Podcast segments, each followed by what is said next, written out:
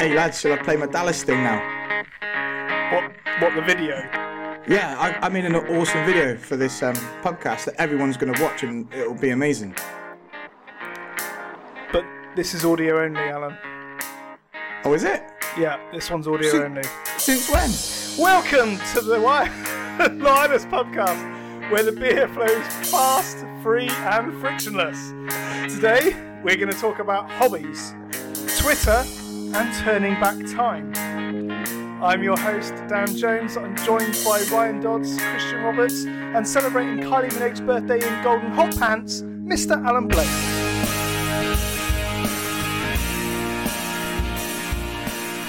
Happy birthday, Kylie. Love you.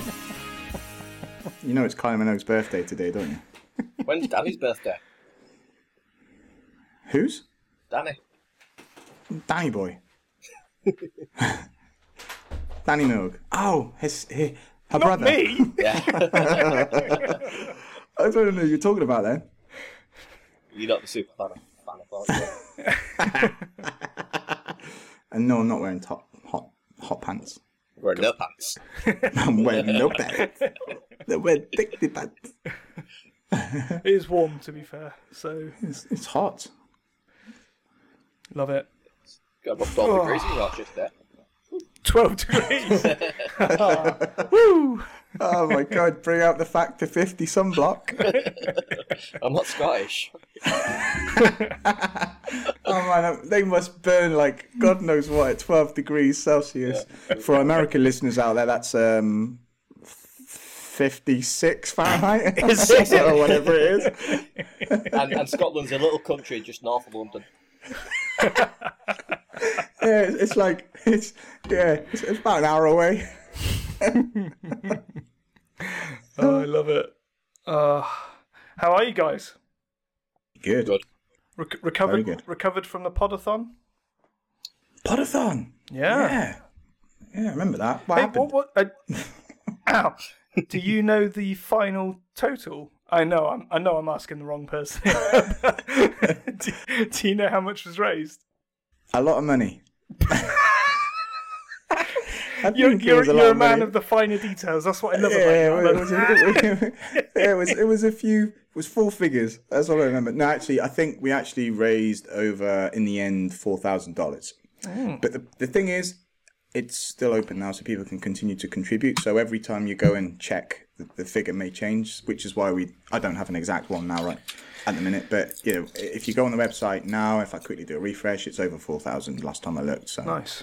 That's awesome. yeah, excellent, really good fun. We had a good time anyway, didn't we? Uh, we did, but I don't know if anyone listening. Hey, I think we were well, So many technical questions for my liking. well, there were, but we were well dressed. I think we were the best mm. looking podcast there, and I thought we pulled it off. To be fair, I'd, I'd be honest, we looked cool. we did look cool. Shirts, ties, hats. We looked, we looked the bollocks, Full didn't we? Fernay. Full Fernay, absolutely. See, that's how you dress. I mean, it was the Fernay look. Let's be honest. So It was a special occasion. it so was. What was what was the look up. occasion? Uh, Kylie I Minogue's birthday, wasn't it? No, no. This- if the special occasion and the whole reason behind it was because I went for major surgery. If you remember, I don't know if I mentioned before. so, what? So we were raising money to ra- to pay for your medical bills. That's exactly Even, it. even though you run the NHS and it's free, because this is the United Kingdom. No, you're wrong. I um, Yeah, but, yeah, but he went to a vet, not a doctor, so he has to pay the vet bill. No, I was Wait, supposed sorry. to replace some access points from Ryan's dodgy wireless installations that he denies doing, but who invited the Who invited the Dalek? Yeah, or the guy swimming. the guy swimming. For, for those of you who've obviously just tuned in, um, if you do ever tune into this crap, but um, Ryan's on the road. He's not live with us in a kind of you know house studio with a proper mic and stuff. He's he's on the road. He's our roving reporter, isn't he? He's he's coming to a Wi-Fi network near you. He's he's uh, Or uh, the thirst. I'm the thirst on the A1, so if anybody's there, just give us a quick beep. And, and Ryan, where have you been today? Um, some lovely place called Barnsley. And for those in America who don't know, Beautiful that's place. just just north of London. It's about 50 minutes north of London. Just before you get to Scotland. If you go to, if you get to Scotland, you've gone too far. just, Turn around. just a wee bit, Turn back. too far. Uh, what what I what I like is that even though obviously Ryan's audio is so poor, I feel like I can actually understand him a bit better. Yeah, I think so too. I'm going to rise to that. You can't. You sat in the car. Felt it. Unless he's I got can a move the sunroof. seat up, can't I? oh, Dan's got the sunroof, not me. Sunroof. Eye on your head, you've got knee hair. Oh right, yeah. Yeah, Knee hair. Knee hair. As in, because on your knees you don't get hair on your knees because it, it rubs. What you need to do, Dan, is get some um, rabbits tattooed on your forehead. so, so, so from a distance, it looks like you've got hairs. that is so poor. Or I'm a really put shit in- Playboy bunny. oh God. Oh, anyway, anyway, anyway, Danny boy. it, boy. has been a sunny day. It feels to, feels to me like we've all been drinking already. Well, bar Ryan because obviously he's driving. You would be correct. Yeah. So, Alan, what have you been drinking? So I've been drinking um, a lot of beer today, obviously, because it's Kylie's birthday, and I've uh, got with me a special beer called Neck Oil. Neck oil. Oh, is that Beavertown? Yes, it's a Beavertown neck oil. So Yeah, um, Beavertown's getting good. on. Yeah, they are very good. I like the prefer the Gamma Ray personally, but they Yeah, didn't yeah. have it in stock, so I got the I got the neck oil. So it's all good. Nice. Yes, thank you very much.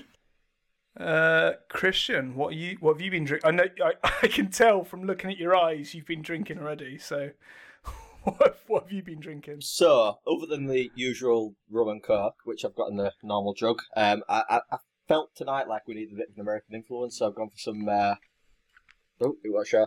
Elvis juice. Elvis. Yeah. Juice. Straight from Elvis himself. Yes. Uh Um, huh. Huh. I don't like IPA, so it's a bit of a waste of money, but I'll I'll battle through it. I'll drink it. I'll survive. You've literally Awesome. done it. You've literally done it because we are really hoping that Brewdog want to sponsor the podcast. Can you imagine that? Ah. I, honestly, I reckon we should just write to him. I might do it. I should mine do. free. Hey? You're driving, Ryan. don't, don't, don't admit to that, mate. We're trying to protect you here. Just a disclaimer: I am drinking coffee, no alcohol.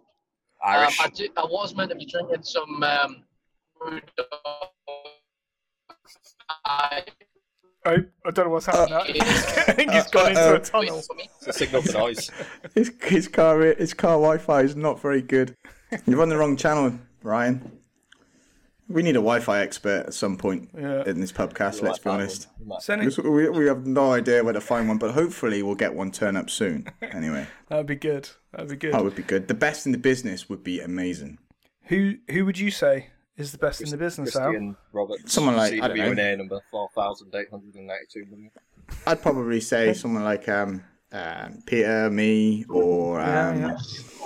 Probably Kimberly because she should be number one. Kimberly, really, yeah. Yeah. Oh, she should, yeah. She should be the number one CWNE, but you know, but you never know. We might get someone of that caliber in a minute or two. What? So- As as good as Kimberly? Apparently so. Wow. Apparently so. Fair play. Mm. That would be that would be amazing. Imagine that on this No, show. I, I no. uh, yeah. It's not going to happen, Good- is it? I mean, we're talking joke, shit. Let's be honest. Good I know. Alan. Sorry. Sorry. There's no It way was- we could pull in that kind of talent. We couldn't. We couldn't. Oh, who's, That's someone who's, knocking at the door. who's this? Who's this right here? How's Oh, hello. Who are you? Hi, it's Devin. I just wandered in the back door. Whoa! Wait, are you lost? You're far from home. Come Yeah, on but what in. You saying? I heard you guys were talking about Wi-Fi. I thought I would just uh, come hang out and and uh, see if anybody like Kimberly showed up. Yeah, we were hoping for Kimberly, but we got you. How are you, Devin? Welcome. Yeah, yeah, good, good. Uh, thanks for having me on again. Uh, what do you mean again? We haven't had you on before. We had a, a voicemail. Oh, did we? At When was the voicemail? That was that was to tell me off for not doing my research properly about his adjusted course. That's right. Yeah. That's right. So yeah. Anyway, so um, Welcome. yeah, welcome. thank know, you. Um, I hope you're uh, managing to maintain social distancing while you're in our pub. Uh, yeah, don't get me started on that. If you watch my tweet stream, I might have said a few things about social distancing and masks and and uh, radical leftists. You know, all my favorite topics. Is there anything that you don't say on Twitter? Um, yeah, I don't curse uh, on Twitter. Uh, I try not to curse at all. Um, let's see. Uh, what else do I not say on Twitter? I try to uh, refrain from personal attacks uh, unless it's against some absolute moron in our government, and it, you know, that's just kind of expected. Um, I, I never. I have a rule about Twitter. I would never say something on Twitter that I wouldn't say to somebody's face. Um, never. And so. I've maintained that rule forever. And so expect that if I will say it to you on Twitter, I will stand in front of everybody and say it again. And so um, that's I think that's fair. And so um, you know, and and I I try to stay away from the personal attacks. You know, if if there's going to be a me on you, it's going to be usually that's going to be private. Um, I think that that's just keeping in in uh, being kind and and reasonable and fair. So, Devin, what Yes. what what do you what do you know about the podcast? Have you have you listened to any episodes? Have you Yes, yes, I've listened to some. Yes, I've listened to some, and um, the thing I like about it is it's just the guard is down. It's not polished. It's just real people talking about real stuff. that's? That is my that's my speed. You know, I, Nice. I'm just a you know people treat me sometimes like I'm um, I don't know um, you know a celebrity and and I'm not. I'm just a guy who does stuff.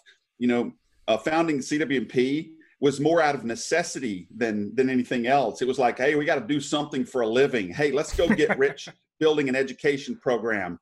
Oh, wait a minute, that's impossible.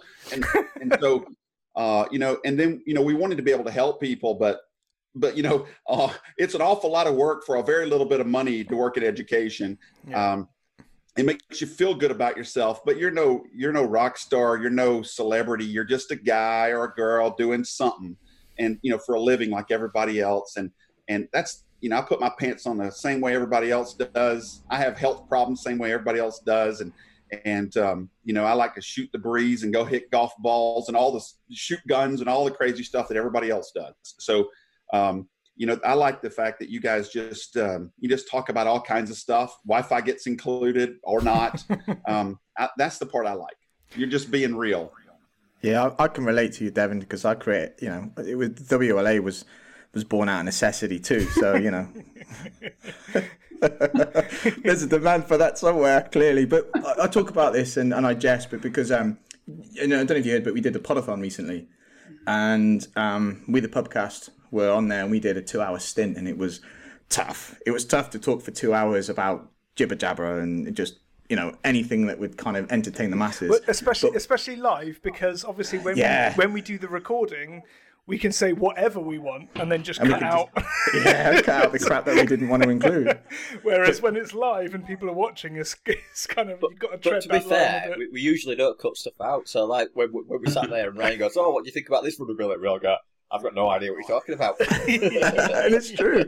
But one of the funny things that we were supposed to do in the podathon was to kind of say, you know, let's introduce ourselves. Let's kind of, you know, tell everybody what the podcast is about, why we created it, how it was created, and we didn't do any of that crap. we literally just went from quick play the Dallas video that I spent hours trying to kind of create and show everybody else. That didn't work, and then we were then stung with the most technical Wi-Fi question we'd ever had realistically on this particular show. And thankfully, Peter McKenzie was on to answer it for us. But he did. He, but Peter was there to kind of say, "Well, I know the answer to this.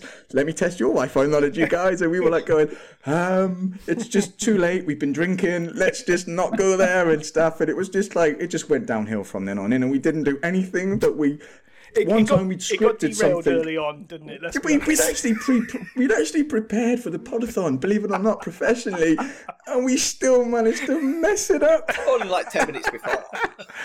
But that was the thing. So so it's like um so we need to do that now. So we need to kind of in Devin, you can be our guinea pig. We're going to introduce you, introduce us and the history of the podcast to you right now. Okay, so you'll sit back, relax, and enjoy. Okay, Dan, Dan, take it away. Tell everyone what happened because I haven't got a clue. I was drunk.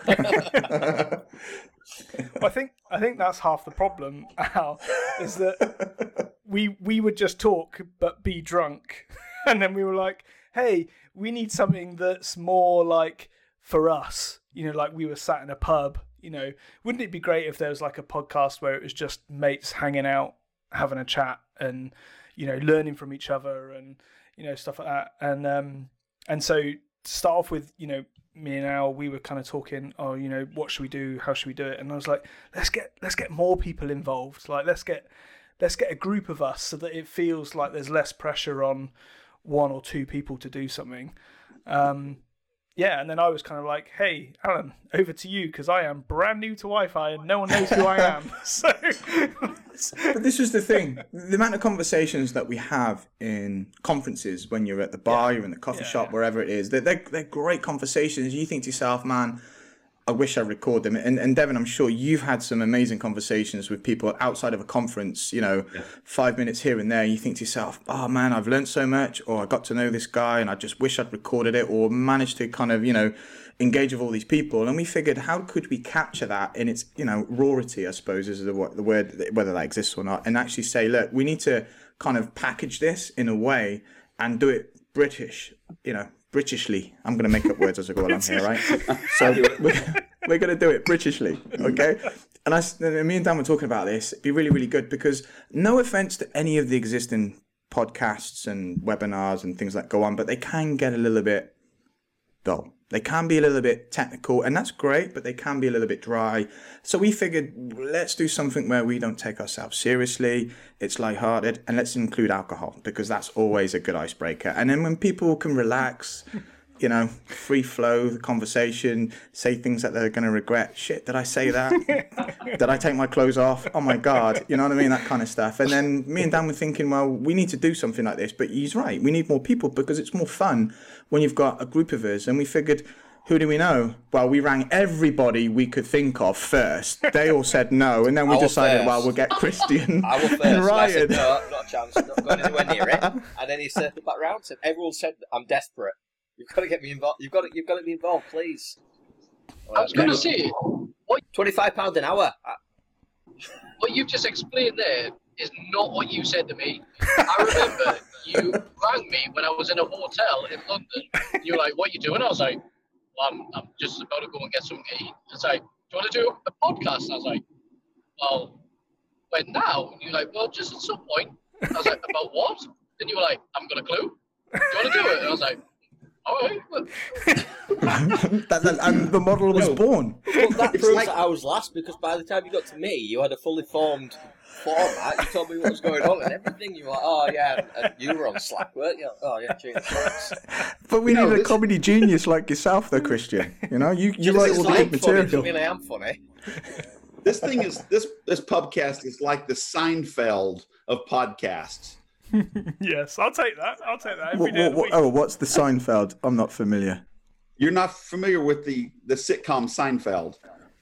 No, I'm not. Really? Okay. So, um, so go watch like you know I don't know any episodes at all, and th- their storyline is it's a show about nothing, and and so uh, Where and- about and it's- and it made Jerry Seinfeld like a gazillionaire because it has all these characters with all these problems, and they the whole show just goes around in circles, chasing itself, and and and it ends up nowhere. And and you learn nothing from it. There's no real point in it, but you were completely entertained the whole time. it sounds like you, what we you. did. I must have watched Seinfeld to get the inspiration for this, Dan. you, were prob- you were probably drunk, cal Let's be fair. but but I guess the thing is to kind of you know I've been on the Wi-Fi scene for a good number of years. Yeah, so you know for me, you know I got my my certs back in 2013, so I've been in the industry quite a long time, and you know um, you know I years. that's a long time, right? In, in technology, it feels like a long time. But the thing is, is that um, you know, for, for me, it was a case of uh, you know, I, I guess I had to kind of almost announce myself and say, well, how do people know I exist? I got on Twitter, I engaged, like, you know, communicated with the Devons and the Keiths and everyone. Then I went to the conferences. I actually put myself out there on a pedestal and talked in front of people and put myself out my own comfort zone to sort of like say, look, you know, this is what I probably need to do to let everyone know who I am. I, I don't do it anymore because I feel like the Dans and the Christians and the Ryans, it's their turn in order to stand up on the platform and present technical talks and that kind of thing. So for me, Whoa, whoa, whoa, whoa, whoa. Technical Yeah. talks. Hang on. I But that's a phrase I don't use very often. Okay, I, I mean, I probably should have just said technically. That that's a made-up word. but the th- I guess where I'm going with this is it'd be a really good idea to people know who I am, right? Um, I guess the question is, do people? Yeah, they do. Devin, you know who I am, right? Bad boy Totally. Wi-Fi. Totally. I'm, I'm the boy bad boy of what? Yeah, the bad boy of Sorry, Wi-Fi. Where did that come from? is. They're the only Why did that I'm come pretty from? sure he's not the bad boy of Wi-Fi. No. No, you are the bad boy of Wi-Fi, Devin. Let's be honest, and we'll talk about that later.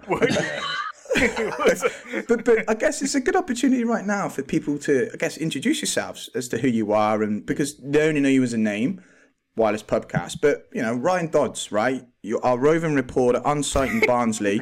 Who are you? Looking oh, now? fly. Just North London. What what do you do and what's your background? You know, and and sum it up in What? less than a minute. Can you say that again? Because I, uh, I, I zoned out. What do you want? Please. That'd be ideal. No, you can do it later. We'll, we'll publish your own episode later if you want. you nodded off. It was like, Forget it. Forget Driving. it. Christian, we'll, Just Christian, we'll go to you. We'll go to out. you. sorry, sorry, I don't know what you're talking about. What? Um, who am I? Who is Christian Roberts? Um, I got into Wi-Fi probably about four years ago now. Um, I- I'd sort of been doing it side desk for a while. I worked for a big bank in the UK. Um, I won't tell you who they are, but let's just say they're the Can I- dark horse can I- of banking. can I can I tell him? Like I'm the uh, dark horse of bedroom. Um, uh, but uh, I, I probably fell in love with. I probably fell in love with Wi-Fi um, on the same course as Ryan, which was uh, an ECSE course in Oxford with Fernie, and um, yeah, you, you, I, I don't know when last time we went on that course, but they did the CWNA Light, where they sort of talked to you about what CWNA was and all that kind of stuff, and went through sort of two or three days of Wi-Fi in, I wouldn't say in depth because it's deeper than I've ever sort of understood it before, but at that time it were, it were absolutely miles deep, and you know, I just I just sort of got behind it. I thought how it worked, how how you sort of interacted, how how the how Fernie and everybody in the classroom sort of interacted with me. I thought it was brilliant, and one of the key things that stood out was that Fernie said, you know, you see server guys who've been dropped into a Wi-Fi role because they knew computers and they knew how computers worked, and then they've never looked back. And you know, you never see anybody who goes into Wi-Fi and then moves away from it because they get there and they, they sit there and look into it, they see how it works, and they sort of understand it and troubleshoot it, and you know, you end up feeling for it. And I think it's it's like I, I don't do it at work at the moment, and um, my job at the moment sort of gone the opposite direction. But for me, it's turned into a hobby, um, which I never I never thought that would happen with sort of an occupation. You know, it's it's a network. You plug stuff in. You know, things work, things don't work. But the, it, I, Ryan's yawning on screen. Makes, but, you know, I just I, I just absolutely love it. I think it's brilliant. Um, before before Wi-Fi, I did um, you know general networking for a while. Um, and before that, I worked on a call center. I've done uh, HR support with SAP and all that kind of stuff, and it's a bit boring. And in my personal life, I've got a wife, two children. Um, absolutely love everything at the moment. Um, it's, and my my family phone me for Wi-Fi support. Christian Roberts, everybody. Nice. You can cut all that out and just say I'm Christian Roberts. And, le- and leave the mystery. Kieran. What about you, Ryan? Are you there? Hello, Ryan? Ryan, come in, Ryan. Hello, here, I'm Ryan? here. Ryan, can you hear us? Ryan, we still... We're I don't even know who it is. I, I've told Ryan's story. He went to a course with me and fell in love with it. That's it. I did. So, as you've just mentioned there, my name is Ryan Dodds. Um, I'm a network consultant. I work for a managed service provider in the UK. Um, specialise in Wi-Fi, and I have done for probably four or five years now. Um, previously to that, I was a general infrastructure engineer, uh, focused on our networks, but looking after all sorts of things, compute, storage, and everything that goes along with that. Um, like Christine said, so I, when I started in Wi-Fi, um, I was lucky enough to work alongside a CWNE. Um, and then what we did is he, he helped us do a Wi-Fi deployment, and I was doing some on-the-job sort of training and learning from him and helping him do things, and I learned a lot by that. Um, he's a really good friend of mine, actually, and uh, I have a lot of respect for him. Um, and then from there, I did the ECSE course with uh, and as Chrissy mentioned, we both met on that course, which um, Best day of my life. to be honest, he taught me. he loved it. He even sat next to us and tried to touch us and everything. It's true. Um, but what, what that course did is it, it made me realise how much I didn't know and how much how much there was to know. It wasn't just Wi-Fi and a few channels. There was a lot more to it. Um, so I kind of just went down the rabbit hole and decided to learn a bit more. Um, private life, I don't really have a private life, to be honest. Um, I've got a missus, two kids, a dog. Um, yeah, uh, that's about it, really. Not very interesting. Ryan Dodds, everybody. Not very interesting. Not not very Not interesting. very interesting. His words, not ours. Good words there to end with. Love it. What about the landlord of the pub then? The landlord. Okay, so Dan Jones. I've been an Apple consultant for long time. I so I, I started off in IT uh, in education. So I was uh, an IT admin for a secondary school here in the UK, um, and we didn't have Wi-Fi at our school. Everything was cabled in. Um, this was a long time ago though, and um, and then so from there, 1942. hey, nineteen forty-two. 1942. Pre-war, post-war. Hey, when when would it have been? It would have been two thousand four, two thousand five, something like that. That was fifth. That was 14. Nice. yeah, good. Cheers. Thanks for Ryan was 13 actually, because Ryan's younger than me. Nice. How do you know? Looked inside, counted the rings. All right, okay. So uh, from there, I, basically, I started to integrate Apple devices into a Windows network. So I went to go and work for Apple to do to do that with Apple for their business customers, um, and then I went to work for a an IT consultancy in London, where I where I was looking after their kind of Apple side of their business. Um, and then we had our first kid, and my wife was like, "Hey, I'm moving back to the southwest. You can come if you want to." Um, so, so I thought, yeah, right, yeah, I'll probably probably do that. Um, and so I set up my own business in the southwest, doing Apple stuff. Um, but we we kept we kept coming up against um, people complaining about the work we'd done. Um, and actually, it was nothing to do with the work we'd done. It was because we were installing, you know, a thousand new devices into a network that couldn't handle a thousand new Apple devices. Um, and I didn't know that at the time. You know, I was just saying, well, we've done exactly here what we've done over here, and it worked over here, and it isn't working here. So it must be something on your end. Um, and and I just got fed up with having these conversations over and over and over again, where I'm trying to speak technical to their networking team, but not really knowing what I was doing. So I thought, right, we're going to have to start doing this Wi-Fi thing ourselves. Um, so bought Ekahau, almost bought iBwave, but bought Ekahau. Um, started uh, kind of get you know had that software, started to kind of use it, realised I didn't really know what I was doing with the software, so booked myself onto a ECSE course, much like Christian and Ryan. Um, Fernay was my my tutor as well, um, and I actually did the ECSE design and the ECSE troubleshooting back to back, one week after the other. So I had Finay week one and then Keith week two.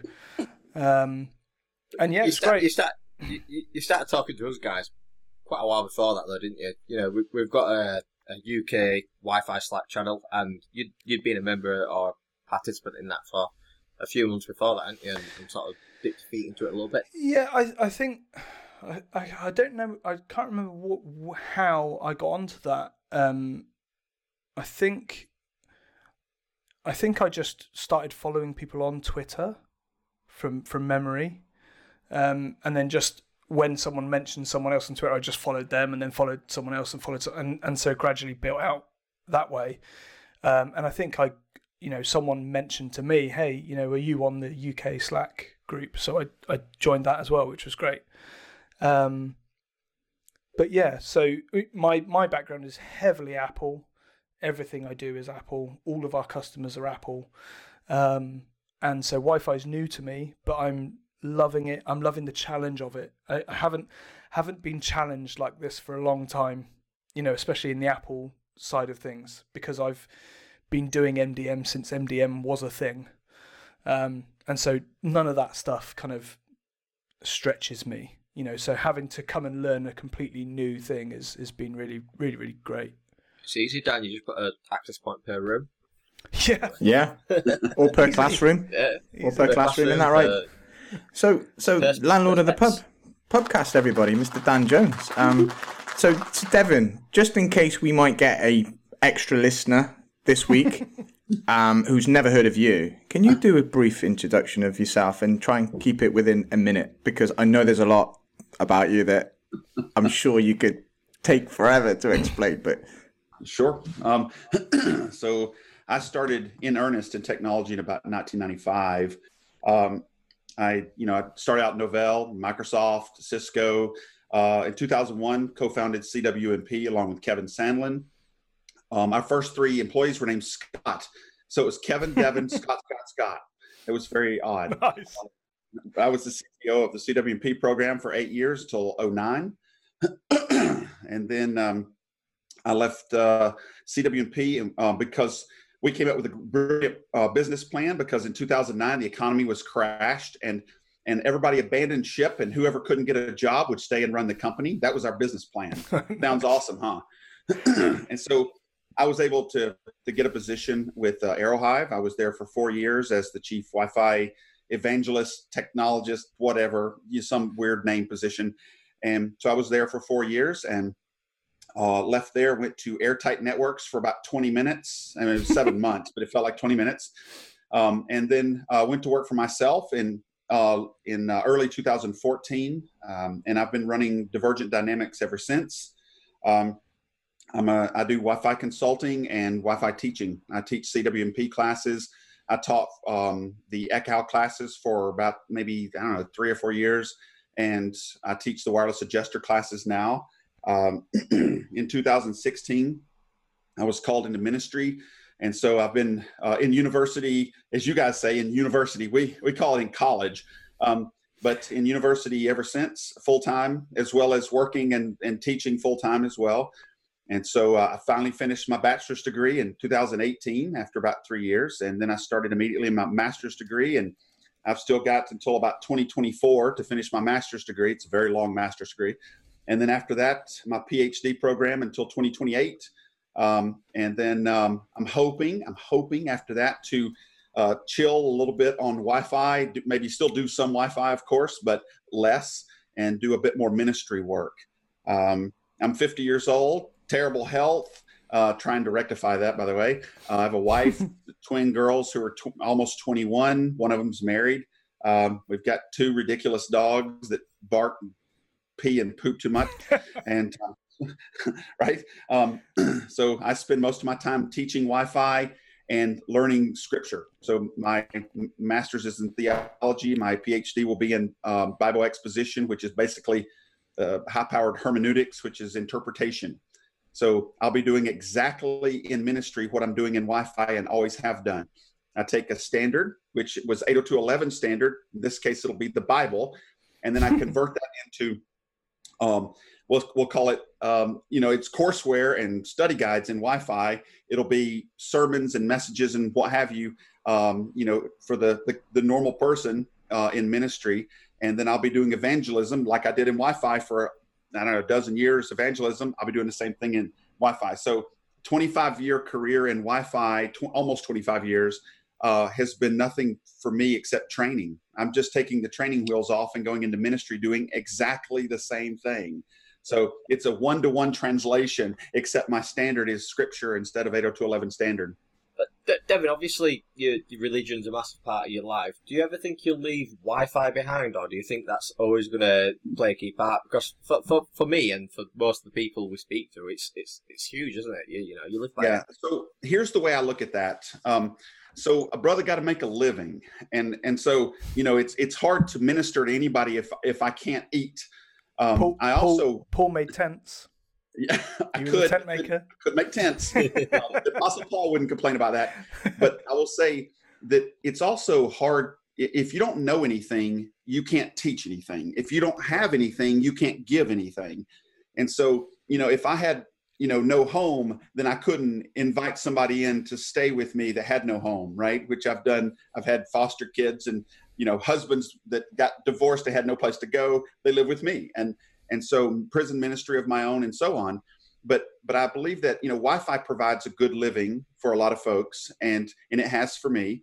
And so my thinking on this is unless god does some you know something uh, where i don't need the money uh, anymore i just don't need money anymore i can go and do ministry without it um, that would be great. I got no complaints but but i love wi-fi. I've always enjoyed wi-fi. It's not work to me. It's something i enjoy.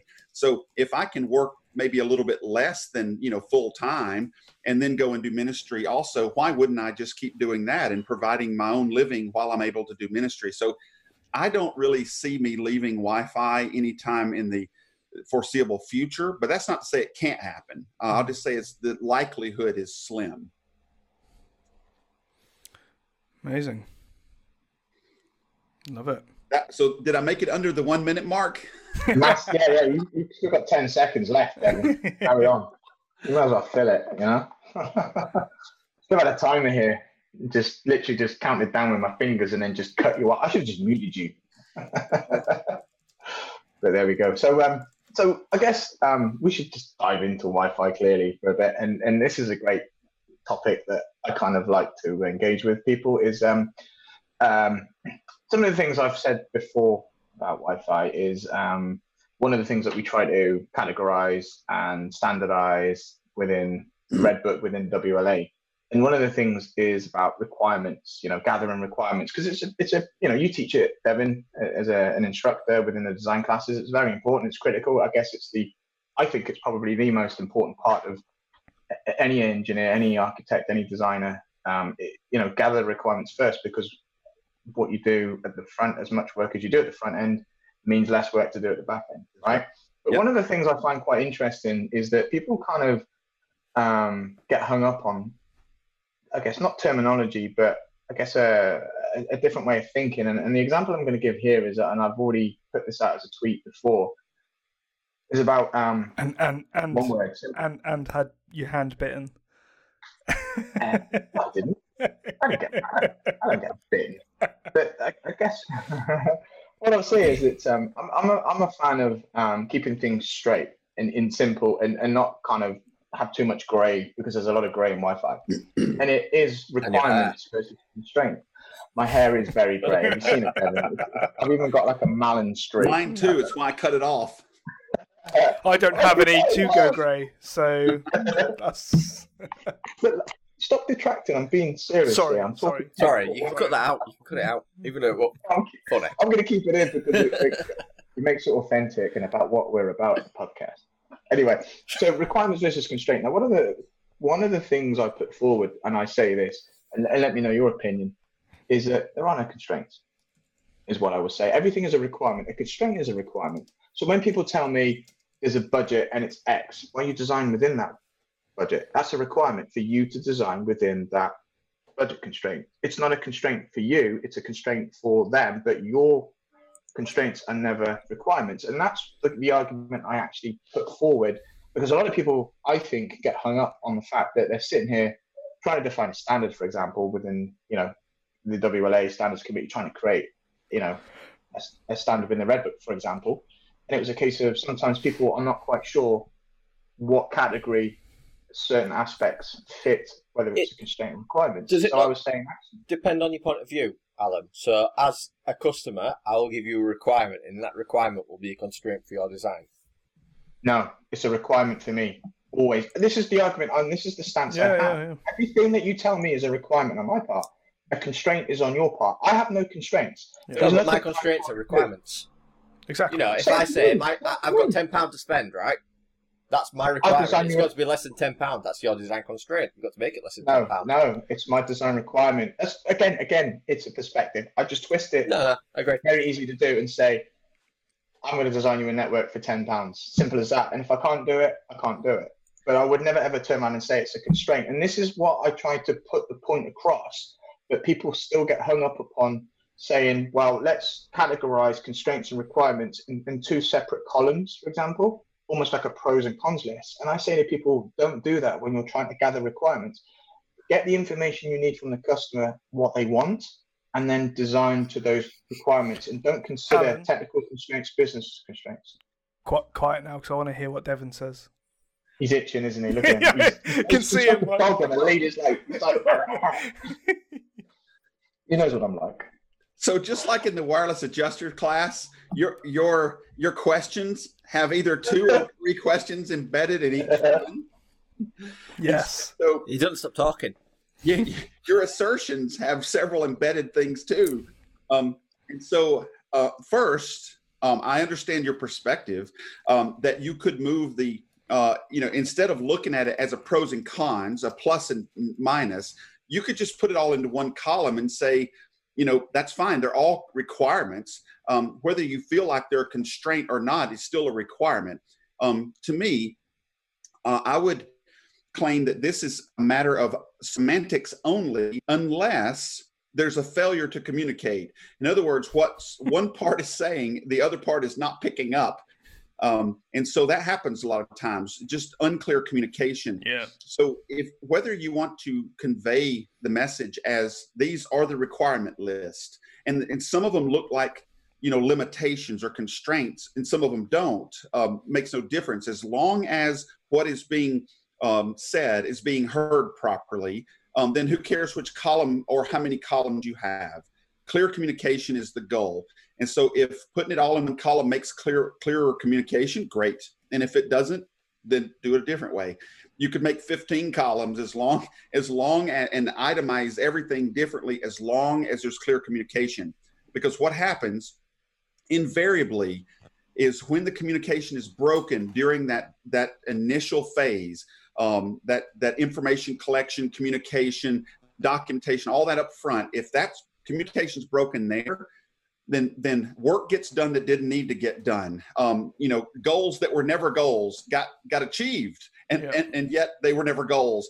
The outcome will not be what is expected, um, and then of course somebody's going to be doing something again, over and over again. And I I'm actually working with a company now that's in the middle of something, and that is happening. All the stuff at the outset did not happen.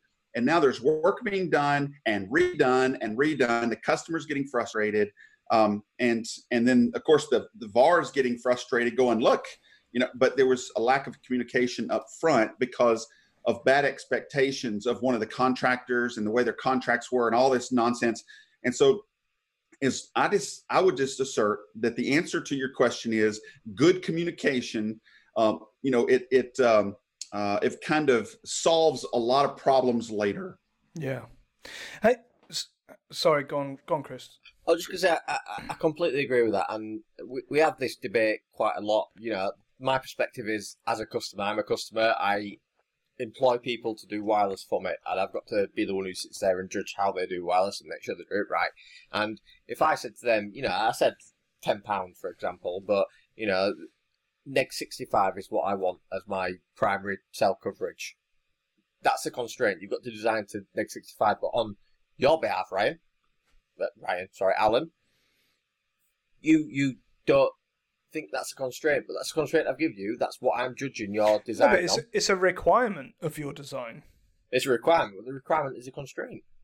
No, It- sure. it's semantics, unless yeah, exactly. It is. It's the same. It's the same way of saying different things. It's just different perspectives, which is Yeah. exactly what Devin said. All I'm saying is that people go around in a circle and twist themselves up because of it. And I'm saying, forget it. Don't ever consider a constraint. Just But have as a- everything as as a a requirement. As a customer, I've never heard anyone refer to any of my requirements, which could be cost, design parameters, or anything like that, as a constraint. If you say it's a constraint, I'll say no, it's a requirement. Fantastic. And I agree with that. You know, I actually like that. I, I prefer the one column as to the two. Um, it's just that it took a little bit of fleshing out in the discussion to con- to convince me that it was worth doing. But I think perhaps it is because um, you know something that Christian just just said. You know, if I said it's a uh, it's a constraint, you say no, it's a requirement. Um, constraint actually has a negative connotation as Yeah. a word, Yeah. right? The word itself. Yeah. And so you're saying you're constraining me, so I can't do my best work. Exactly. No, it, that's not the case. It's you should do your best work within this list of requirements. And so if you want to, you know, go down the semantics road, probably the best way to do it is a single column just as requirements. And and that way there's no negative connotation to any of the list of requirements. Yeah. And, I- and I guess if you flip it and you say, I want a car that can go 100 mile an hour, and then Alan, you show up and you say, I've got a car, it's constrained to 100 mile an hour. I don't give a damn. It can do 100 mile an hour. I really don't care. Yeah, yeah. I, but I, I, I do find that interesting because language does have such a big impact on on everything. You know, business, Wi-Fi, religion, faith, politics, whatever.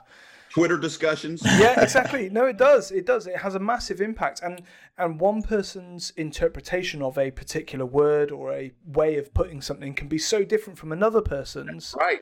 What do we Yeah. call that, Dan? Hermeneutics? That's the one. Herma, what? hermeneutics it's the interpretation it's the Yeah. science or art if you want to call it of interpretation you know understanding um, what the person who was doing the talking the communicating the writer the speaker, The context.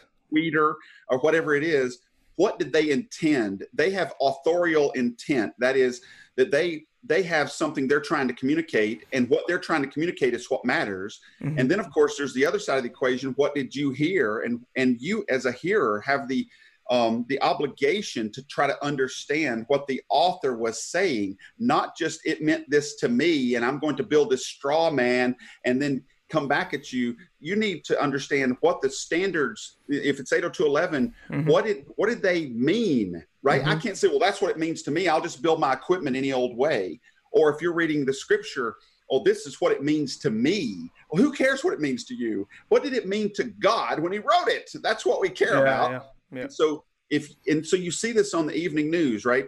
That you'll see, um, you know, Boris Johnson says something, and and then um, and then you'll see the opposite party uh, take little snippets from it and say he said this and he said that And that means this. context, Yeah, yeah, yeah. right? And so the, the most two the two most important things here are authorial intent and context. Don't take things out of context. Keep it in context. And what did the person who did the saying actually mean by it? Mhm. And so it's incumbent upon, or in, it's the yeah, it's incumbent upon the the uh, the listener or the reader to get what the author said, Sure. not just to make up some crap that they think he said. so Devin, I'm gonna go there. WLPC. You you tweeted something. right, and I and I'm not, I'm not doing this to stir the pot. I'm not doing this to upset anyone. oh come I'm on, doing- you're come on, you But, but What happened? just, just, just, Dan, Dan, just before that, right? Let, let's, we, we've had this debate before, right? We've had this discussion before. It's probably not been recorded about interpretation of conversation and stuff like that over Twitter, over Yeah. Slack, over whatever, you know. Yeah. It, it, how you type things, how you say things to one person and another person mean completely different things. And there's simple things like if you put a full stop on the end of the sentence, people think you're being, you know, quite Curt. stern and you've been quite cut, Yeah, and you've yeah. being sarc- sarcastic or whatever. And you know how you how you talk over an o- over a computer is different to how you talk in person because people understand things and interpret things. I use capital ways. letters. and lots of exclamation marks. And a lot of spelling mistakes, Alan. Did you get to school? No, it's just But- but spell that- that- checker doesn't work for me properly when I'm using my thumbs. It's American English. So I, But- I, Devin, I don't bring it up to to to do any of that. I, I, I, I want to find out your your intent. Well, do you want to give a background? I- I- I mean, Should we give I a think- background I- first? What happened? I think I know. I think I know your intent, right? so, so- Set the scene first as to what went Okay. on because it. So, Devin, you you, you do that. Sure. Uh, we were at WLPC uh, 2020, and uh, you know it was a it was a really good conference. Keith does a great job with his conferences, and um, and so um, I was I was sitting with Kimberly Graves, and I, I believe we were sitting in the um, uh, the MetaGeek uh, kind of micro conference. You know, they had a like a meeting or what have you, um, listening uh, to Ryan uh, show off some new features, and I love those guys. we, we were just sitting there chatting and and something got tweeted um, it was um, you know a picture of women in what they called it women in wireless from wlpc 2020 then it had a whole bunch of pictures or i'm sorry a, a picture of a whole bunch of uh, ladies uh, that were at the conference. Um, certainly there's nothing wrong with that at all.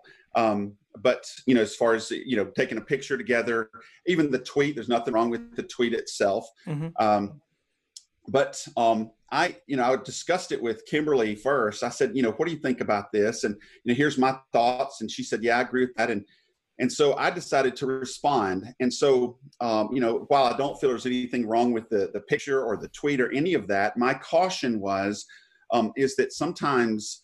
Um, you know what the listening audience perceives is not what you intend, and so in other words, their uh, authorial intent may be, you know, hey, um, we're all like a big family, and and um, you know, we just want to, you know, say that we're, you know, proud to be together. There's not a thing wrong with that in the world. Um, but my response was um, about um, that the message that they send may not be received just the way that they had hoped. In other words, a lot of people uh, like to take uh, what you say and either take it out of context or take what it means to them and spin it around and then Mhm. Build a straw man out of it and attack the straw man. And and it kind of ironically, uh, that's what happened following the tweet. While I don't know that the tweet itself produced that, um, what happened afterwards did. So uh, I was simply pointing out that there's a possibility um, that their intended message is not going to be what's received. Now, my rationale uh, behind that is that you know some hiring managers may perceive um, you know those who if they say that we're women engineers and not just Yeah. engineers Yeah. or we're black engineers not just engineers Mhm. or we're um, you know i don't know australian engineers not just engineers. It doesn't matter what the preceding adjective is that puts them in a different class. And so it's this class of engineer that class of engineer. So that that's what the tweet said. Now i'm not saying that was their intent. It may not have been their intent. I'm just saying that a lot of people could read it this way. And here's why um, i responded is because if a hiring manager saw that um, they may look at that and say well these are self you know self-important entitled you know they identify as women first and then engineers second. And this could actually do harm to the group. Now there in that group of of ladies that were in that picture a lot of those are my friends. And so in fact some of them have been on site with me working on projects and and quite a few of them actually. And i have put my name on the line and made phone calls to help their careers. And they have done an exceptional job in their careers. And i want to see them continue to go forward. And in fact the, the literally the week before the conference i had made phone calls for one of those engineers and to help get her a really good job that she wanted. And she she's a great engineer. And so my hope is is that by if they they self segregate in this way or they self identify as women engineers rather than just engineers or women in technology rather than just people in technology there's nothing wrong with that as a friend group. But if they put it out there in a way that is received by a hiring manager here's what could happen. A hiring manager could say well i got this open position and i've got you know i've got five candidates. But one of these candidates was identifying as a woman engineer not just as an engineer. So maybe this company has problems with morale maybe this company has problems with um, uh, you know, feminism or some other radical agenda. Um, and they just don't want this to be a legal issue or a morale issue or to affect the manager, him or herself.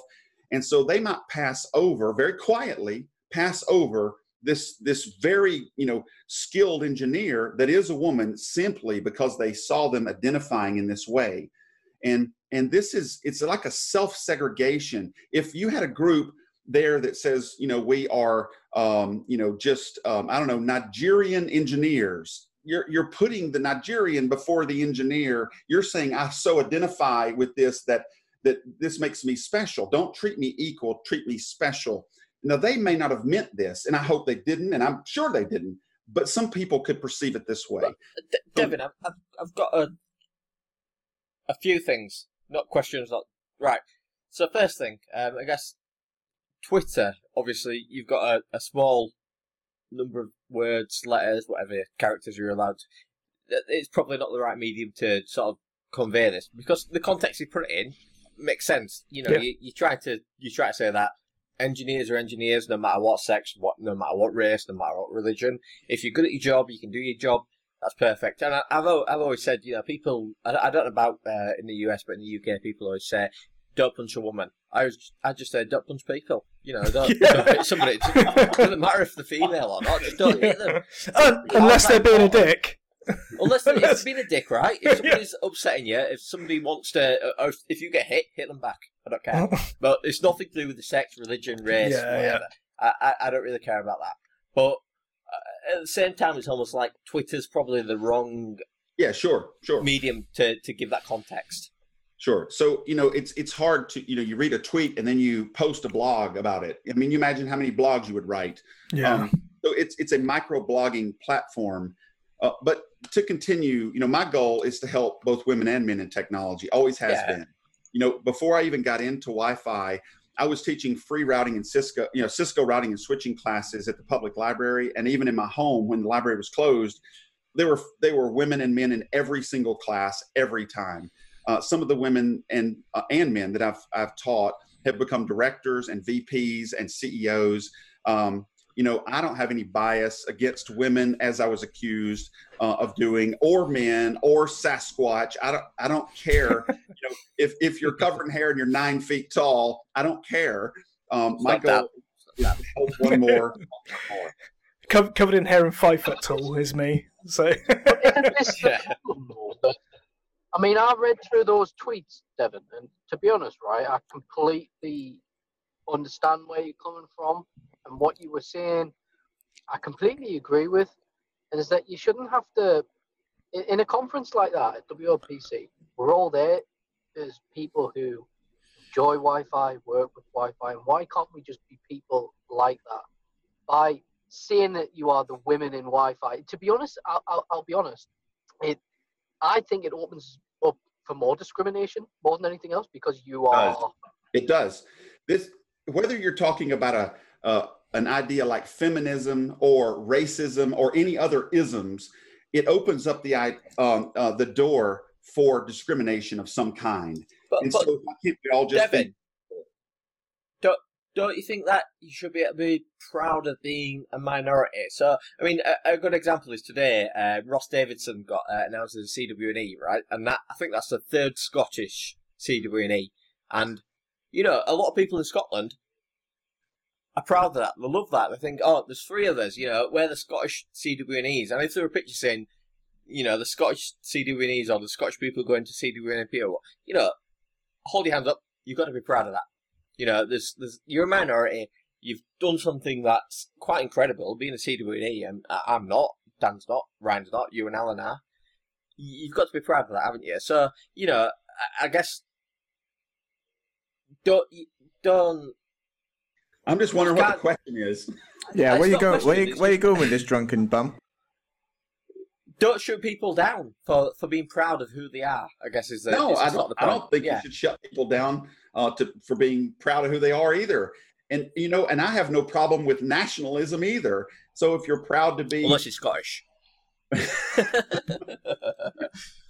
you know, regardless of what country, you should be proud to be part of your country, unless, of course, it's a dictatorship and it's, you know, it's a, you know, a psychotic person at the head or something. I don't know. But, if you're good at wireless, yeah, right. Well, Uh, but here's the thing, right? When just to kind of jump in quickly, that the way we perceive this, and this is a completely British way of viewing it, that we talked about it, and we were like, "What the hell is going on?" And what we, it wasn't the fact that what was said because there was nothing wrong with what was said, and there was nothing wrong with what the picture was. No one in no one, no one in Britain give a shit. Let's be honest. We we didn't care whether it was women in Wi-Fi or not. It, it didn't matter to us. We didn't make it. In, we didn't make it into anything. But the problem was was that when an opinion was put in, and then there was a counter opinion. That's when you know it's good debate and it's good engagement, good conversation. But then it it just went on a different because it's the wrong platform. it went on a different tangent. There were people that got involved and saw it as something that it just gen- I just genuinely didn't think it was because I because we Personal attacks that came out of it. but at the same token it was kind of ridiculous that it got to that point where you know mm. there was no amicable kind of conclusion to say look this is just a perception and an opinion of one person. And the person who I felt the most sorry for wasn't you Devin it was Kimberly. Because Kimberly actually had an opinion about and, and she said this on my own AMAs to say look I'm an engineer I'm not a woman in Wi-Fi I'm an engineer in Wi-Fi. And you know and and she she said look you know the perception that you women put out and she didn't want to be part of the photograph it's her it's her you know decision. And then she she got she shouldn't be persecuted for that and I felt that was unfair but like I say I, I think it, it just continued and continued and continued and I believe that we didn't conduct ourselves in the community appropriately professionally That's right. Yeah. And he finished laying out what happened in response to my message. You know, I, I just tweeted once and and hell broke loose. So, um, you know, how how was my message received? Well, some of the the ladies in the picture, um, you know, presented in what I believe are reasonable responses, both publicly and privately. Some of them did. You know, they they were they were fair, they were reasonable, they were agreeable. Uh, some some of the folks agreed with me, some did not. Kimberly agreed with me, um, so did a couple more, but uh, some of them privately were trying to play peacemaker, and and some were you know disagreeing, and and so in a nutshell, some of the conversations were civil and kind. Um, in contrast, some of the the ladies in the picture presented what I think are irrational and accusatory responses. Um, they were putting words in my mouth that I never said. They were, you know, saying, you know, you did this, you said that. I'm like, I, I didn't actually. And they even went, one of them even went so far as to write a blog called The Three Gates of Speech. And I'm like, really? And so I would recommend that anybody that's taken the time to write a blog like that actually learn a little bit about hermeneutics, that those proper interpretation principles we just talked about, um, you know, especially about authorial intent and context. Um, some people like to spin what other people say into a straw man, like I mentioned before, and um, it's it's not what they actually said. It's what they Mm. put words in their mouth, and then they attack those things that they didn't actually say. This is inflammatory. It's divisive. It's, it's inexcusable, in my opinion. We see it every day on the news. Um, you know, I, I ended up um, a block blocking all of those folks that uh, that were, I will say, attacking me. It was kind of like fake news. Um, they were just, you know, saying very unkind things. So I just blocked them. I don't want to have those conversations at all. Um, worse, like you said, worst of all, they went after Kimberly because she didn't support their agenda. Um, and so I even had to block people who were attacking her. But speaking of Kimberly, I mean, I greatly respect her as a person and as an engineer. I mean, she and I have been in this industry together for a very long time. Hmm. I consider her a very dear friend. She's smart, she's rational, she's reasonable. Even when she's angry, she's reasonable, which is, you know, that's pretty cool in my estimation. Right? And she she's a rational, reasonable thinking person. And and so she agreed with my position completely, and I agreed with hers. Um, and and we did so uh, to each other's position publicly and very quickly. S- Some of the ladies in the photo just went sideways on her, and I can't count how many uh, ladies that I've I know personally that Kimberly has helped over the years. Mm. Um, you know, it, it even went so far, and this is probably things you don't know, went so far as after this big spat on Twitter, um, some people within Kimberly's company, well, I'm just going to label them feminist. That's just my label. It wasn't hers.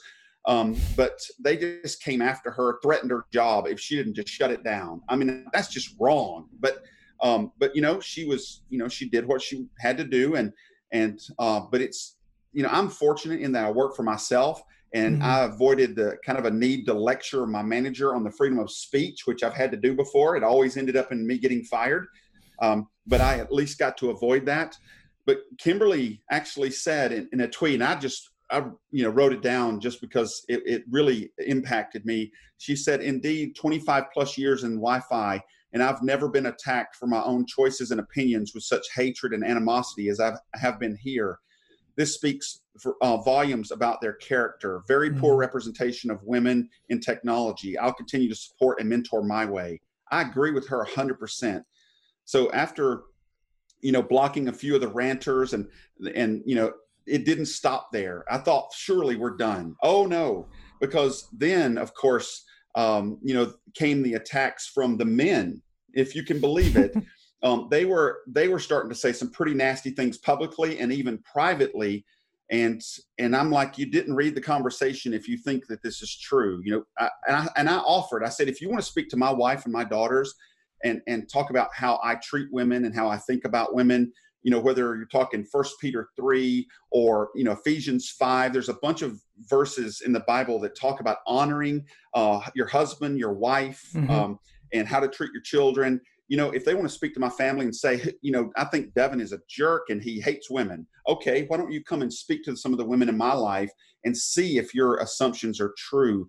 Um, you know, my my wonder is is if they could attack me in public this way how do they treat their own families? We talked about the, that at the beginning. If you can say something nasty in public you'll say something nastier in private to people that you're closer to because your guards down the filters down and things like this. So um you know then of course um you know after the guys the male buddies and all those guys came at me then then it got bad. That's when you think okay surely this is over. Oh no. No it had only begun so now people calling themselves Christians, this is where it just started to hurt. Um, they came and said, you know, you were being unchristian, you were attacking women, and and I was like, hold up. And and so um, we had to have some pretty pointed conversations privately about things like this. Um, you know, and I and I, I would say to them publicly, you know, after they learn how to read and after they learn how to think for themselves and after they spend some time actually reading the bible instead of you know just assuming it says this or that actually understanding what it says about how to treat people um, may, maybe they'd be surprised to learn that it says some things they don't think it does and vice versa. Mhm. um, after i responded to each of these people not one of them wanted to debate my position uh, theologically or otherwise. And so i'm still happy to do that. And you know in kind of a my my summary statement in all this would be I wouldn't change a word. I wouldn't change one thing I said. I stand by all of it. And and so I think my motivations were pure. They were to be helpful. Um, the words I said were right. Um, they were taking my words out of context. They were coming after me and my friends for no reason whatsoever, other than their agenda, whatever that happened to have been. Um, I still want to help. I still want to help males, females, um, and Sasquatch. I don't care. um, you know, uh, my goal's always been to honor men and women both in technology and to help them, and not just in technology, but in any part of my life. And my record in this industry proves that. Mm. Um, you know, I will. I would ask how many women CWNEs would there be if there were no CWNP program? Yeah. Any other extremely controversial things from my life you want to dig into? Well, yeah, I, I mean, and I guess for the record, for people that might be listening and might not be listening, it's like um, for for people that might misconstrue the purpose. It's not a Devin platform. It's not here for you to put your point across. We would welcome people to come on this pub, post, pub, Absolutely. Anybody can come on. podcast show Absolutely. and counteract the arguments Devin's put before him for the Sure. you know. Give me your perspective on the women and Wi-Fi Twitter storm. You know, if you want to let us know what how you perceived it, then we're an open platform and we're happy to discuss this because we don't see any subject being taboo. And and we, to be fair, Absolutely. we've discussed this. we've discussed this, and we Except for that one. and we think that, that you know yeah but we think there's a lot of there's a lot of subjects that people are like mm, not quite sure we want to encroach on there but i'll be honest Yeah. with you they need to be talked about they need to be discussed and we need to have them out in the open and we need people not to be afraid to, to put their opinion across for fear this- of how and- they're perceived and to have it and to have it outside of Twitter because Absolutely. you know as as great as Twitter is, yeah you are you are constrained by having to type something Or where you- required. yeah, or required to type something where things can be taken out of context. It's it's always so much better. We've said it on this show before. It, it's always so much better when you can have a conversation with someone.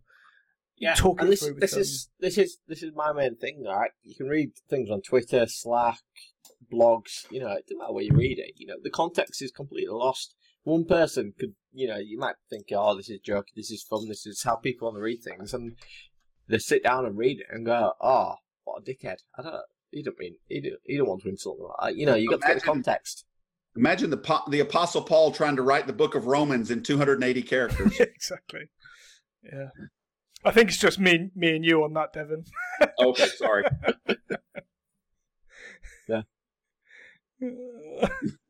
But the, the context is really important, and, and the context can change no matter, you know, whatever punctuation you use, no matter what digits you use, people understand it differently. but also that it depends on the person's mood as well how they're reading it what you know they could Oh, they could absolutely, yeah. misread something that can be like completely innocent and then just because they're pissed One, one helpful hint here is that when somebody says something that you very much disagree with or it strikes you the wrong way, probably the best way, especially if this person is somebody in the industry that you probably are going to bump into, not some politician of a foreign country. I'm talking about somebody you could actually engage with in some way. Um, instead of taking, um, you know, presupposing you understand what they, they meant um, right? That's the authorial intent, what they meant to say. Instead of presupposing that you have that all figured out, maybe you could ask for clarification. Um, I did this. yeah, Yeah. I, did this the other day with, uh, um, I believe it was uh, Ryan Wooding's wife is a um, uh, uh, a, uh city council member pro tem in um, uh, Boise, Idaho, I think it is. And she tweeted something that sounded an awful lot like she was suggesting that neighbors turn in neighbors and over violations of city ordinances. It sounded like that to me. And and so I just simply asked for clarification. I'm like, is this what you're saying? Oh, because that that would be bad. And and and she clarified sort of. And uh, I didn't want to cause a you know a Twitter storm over something that really doesn't impact me at all. I just wanted clarification. So if somebody says something that really rubs you the wrong way, you could always just ask, "Did you mean this?" Because if you did, this could be the outcome or impact of that. So can you clarify this for me? just just There's nothing wrong just with send them a middle clarification. finger emoji that's the best response But uh, I guess you know if you disagree with people, like culturally, I think the the US guys and the UK guys are very different, and we we talk to each other sarcastically pretty much all the time. and in the US, a lot of guys in the US don't understand that, and we, we say mean things to each other. You know, we're joking, we're having a laugh, and you know, if I if I call Alan a knobhead, you don't bat an eyelid. But if I called you one, you might be a bit upset. no I that. get, I get upset when you call me knobhead I, I cry myself to sleep but you know, there's there's there's difference. It's not just between neighbours. It's culturally. It's you know how you Yeah. talk, how you communicate, and stuff like that.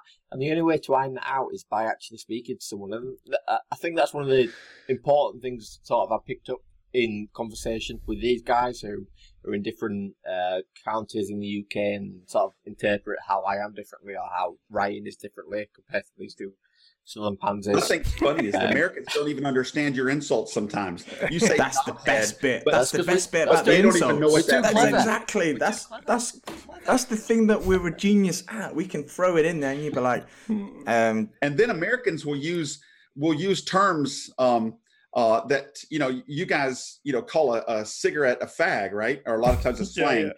yeah. That term in America is not so good, right? It- it's the thing is right. It's not in the UK in the wrong context. We, Right. we we can say it in the same way as you guys being in America, but it's all about context, isn't it? And, Exactly. it is. You know, That's Yeah. right. I've- I've- Authorial I've- context, very important. and what you're Yeah. talking about, who you're talking to.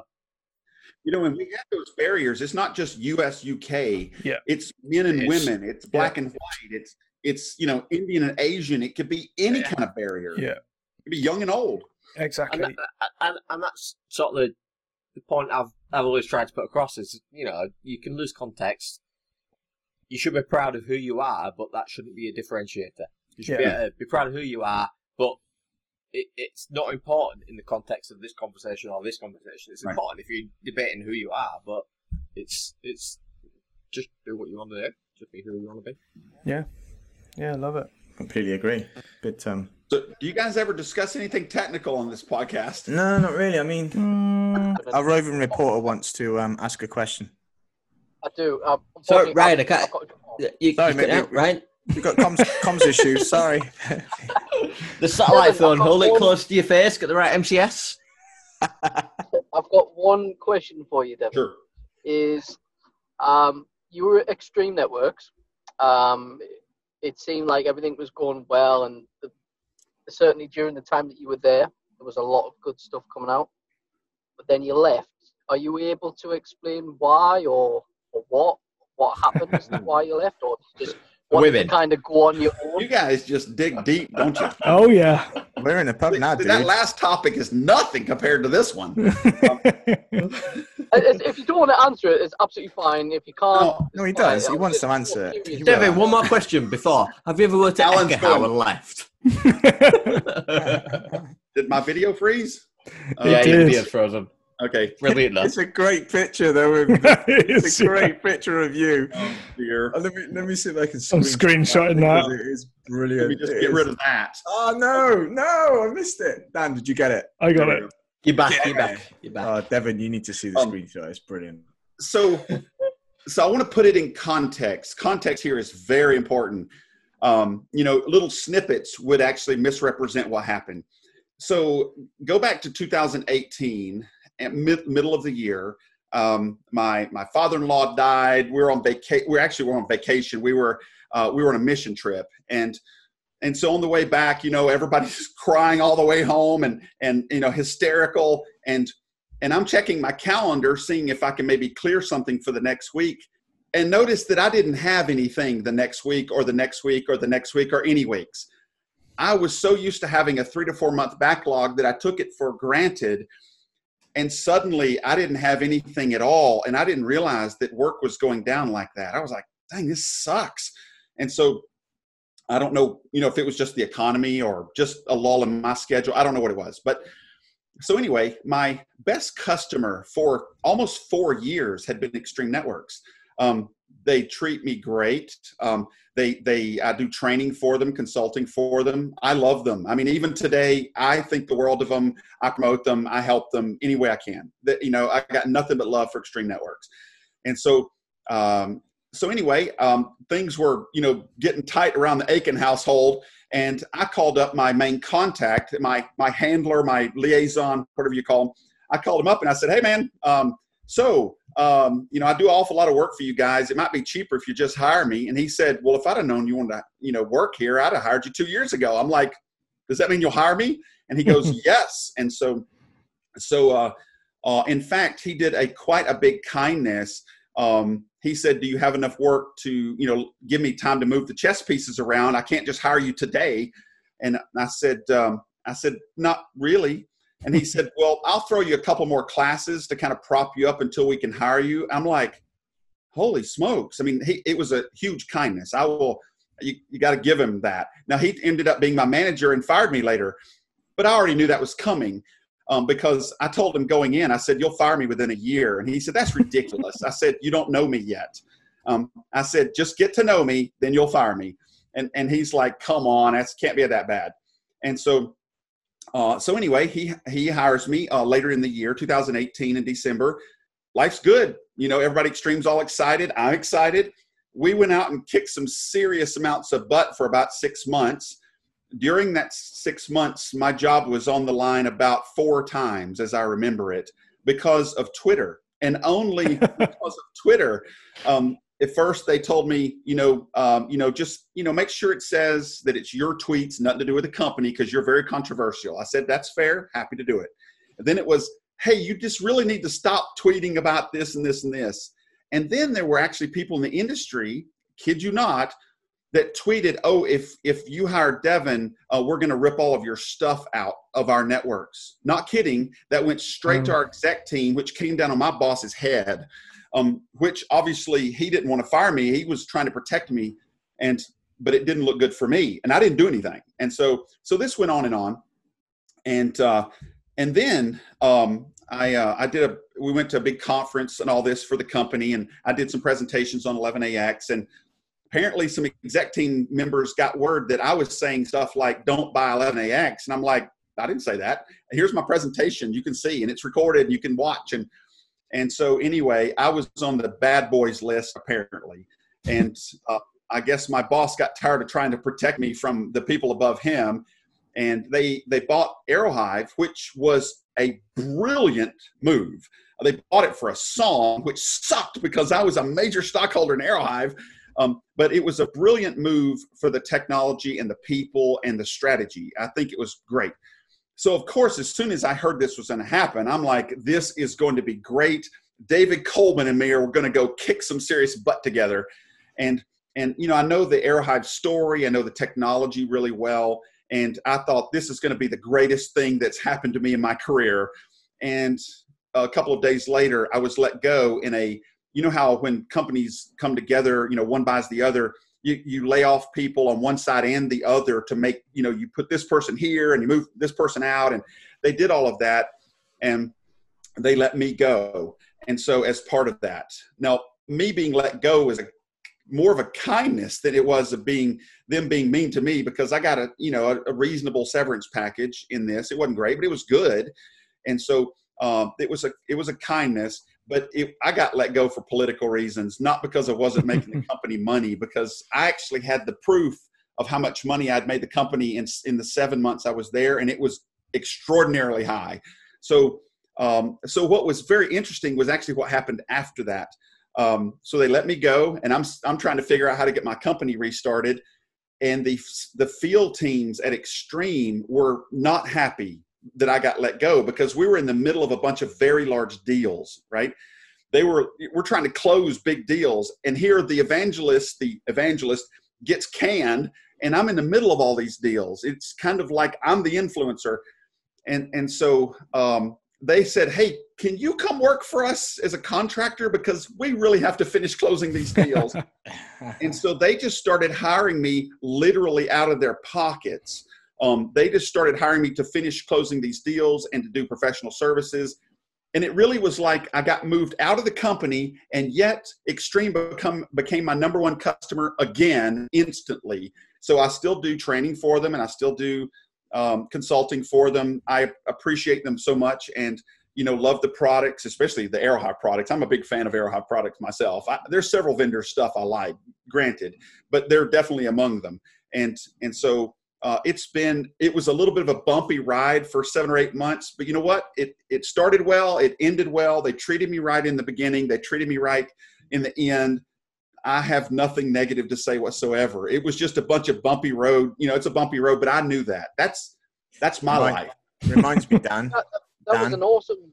That, that's awesome. I was hoping there was going to be some sort of like assassination attempt and things like that thrown in there, but you know, we'll, we'll accept that, Devin. That's, that's You know what was cool is all these field team guys, the ASEs, the AEs.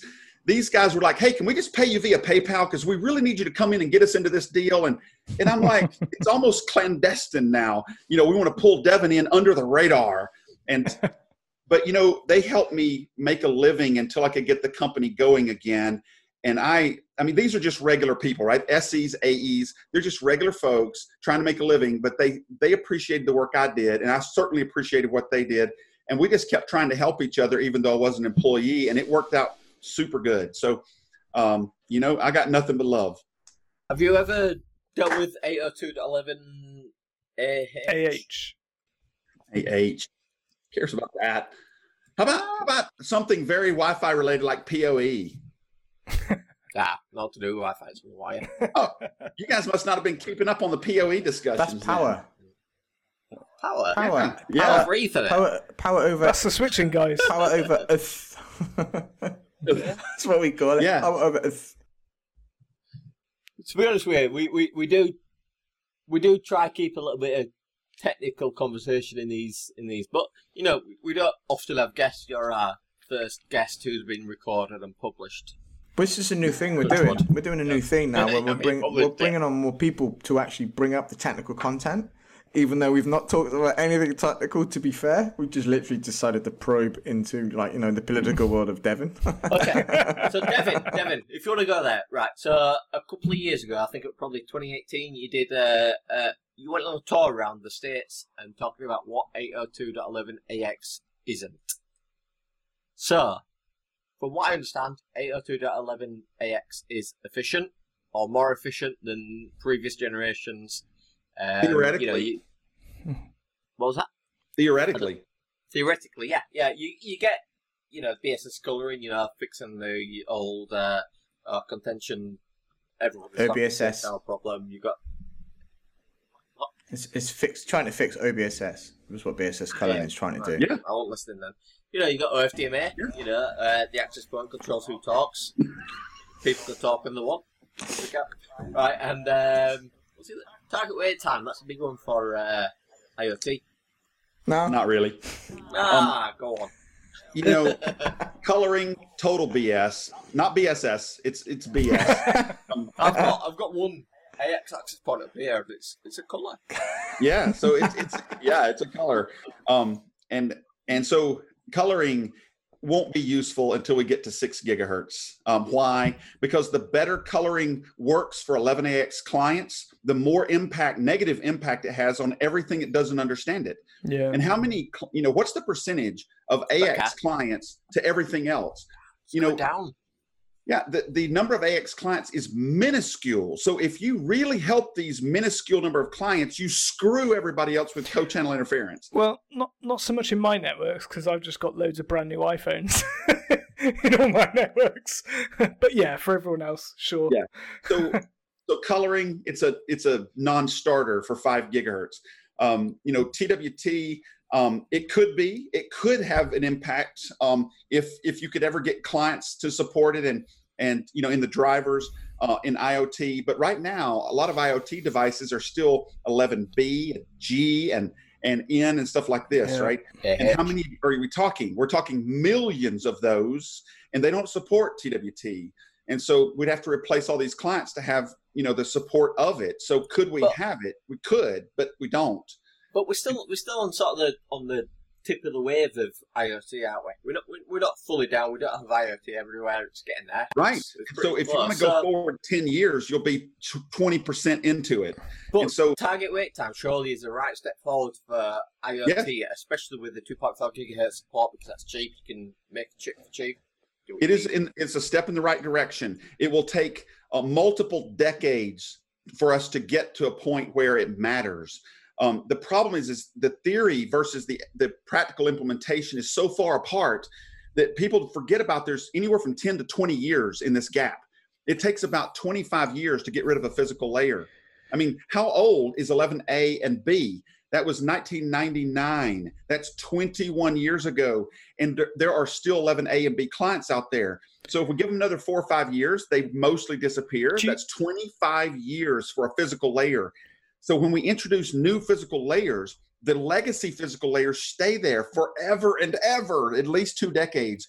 And whatever impact that the new ones have, it is negated because of backwards compatibility for 20 plus years. And so, you know, the vendors are out there, rah, rah, buy our new stuff.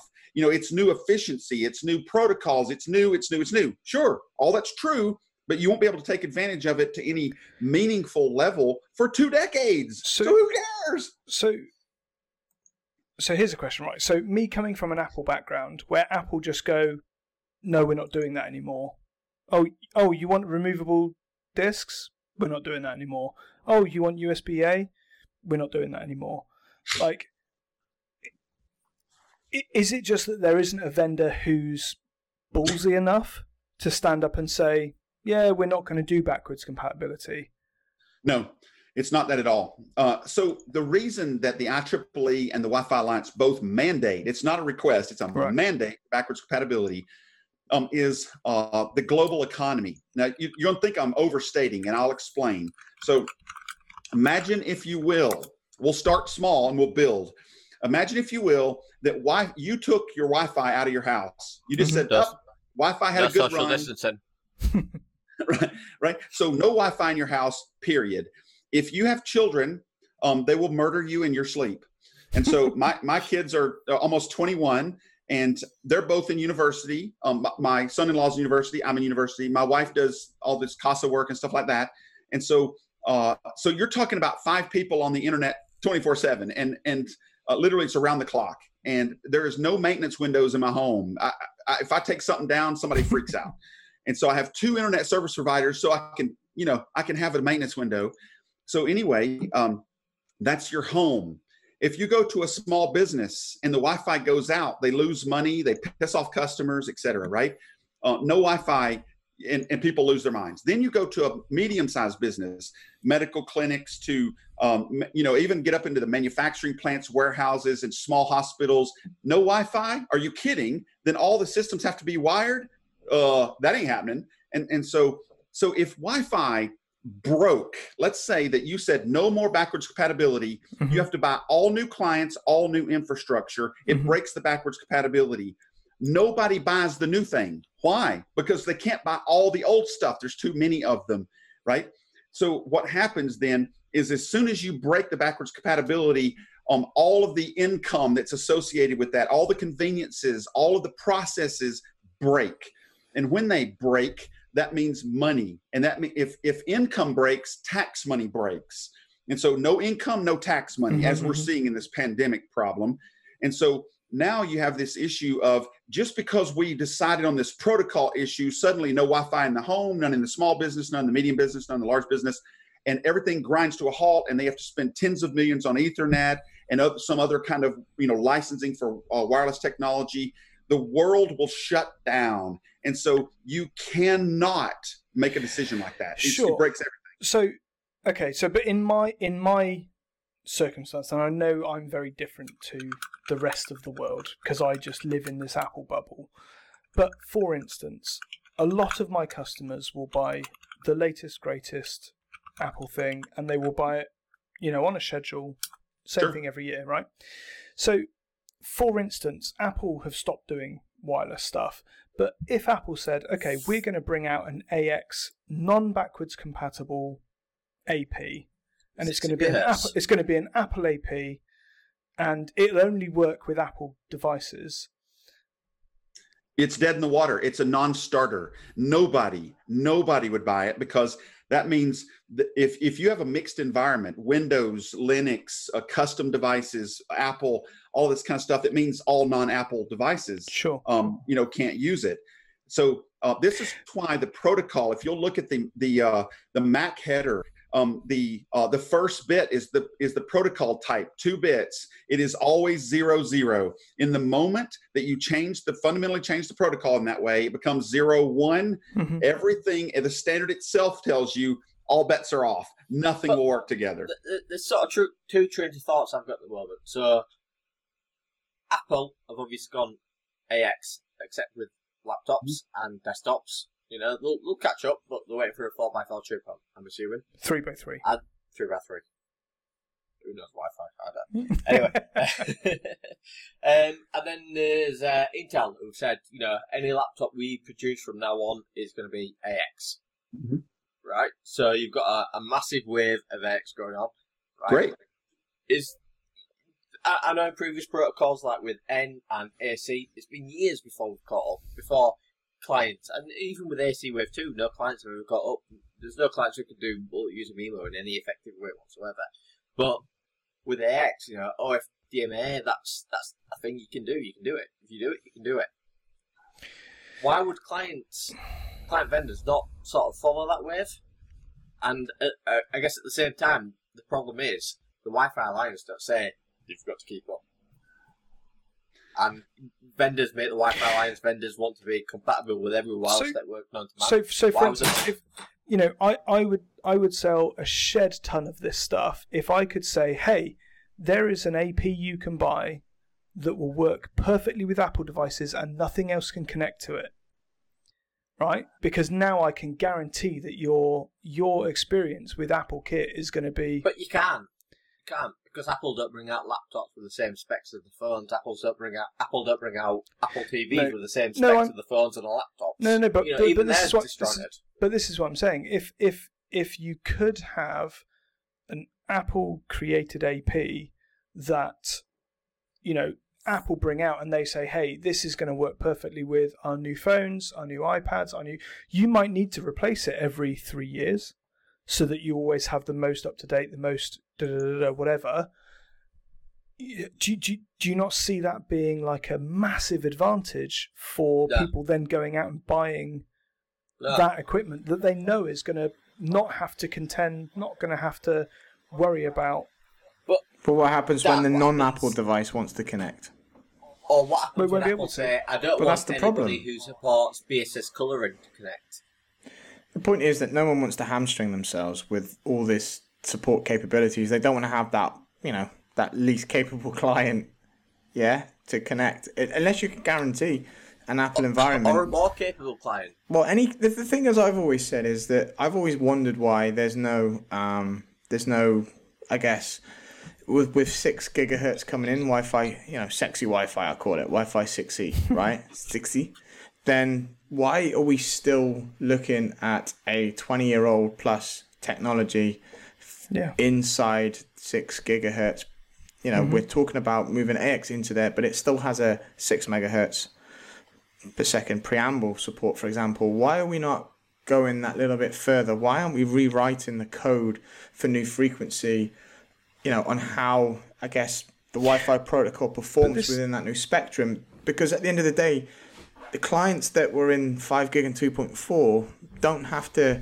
you know you know go into 6 gig with the same set of rules that the protocol demands. We have an opportunity to say you know blank canvas let's do it you know properly from scratch. Let's fix the problems and the constraints that we've had with this particular protocol. Let's improve the physical preamble. Let's make it go faster. Let's not piss about with you know legacy modulation techniques let's actually kind of you know we know we can do much better. Silicon and chipsets have come a long way over 20 years. So, you know, smaller speeds and smaller modulation techniques have always been there for reliability. We get that. But now we're talking about, you know, We don't want it. well, why don't we want it? This is why I, I don't understand the, the mindset. And the reason why I don't understand the mindset is because I'm not on the committees within the IEEE or the Wi Fi Alliance to understand who's making these decisions, who's swaying, you know, the minds of the people who make the decisions in this direction. Because to me, it doesn't make any sense at all. So, one thing to consider in this conversation is that infrastructure vendors and client side vendors very, very different. Um, and I will remove a couple of infra, or I'm sorry, client side vendors from the conversation. Apple and Samsung are kind of anomalies. Um, and why I, I say that is because they're humongous, right? Yeah. They have the resources to do things that other client vendors just don't have the resources to do. Mhm. And that is um, development of drivers, testing of chipsets.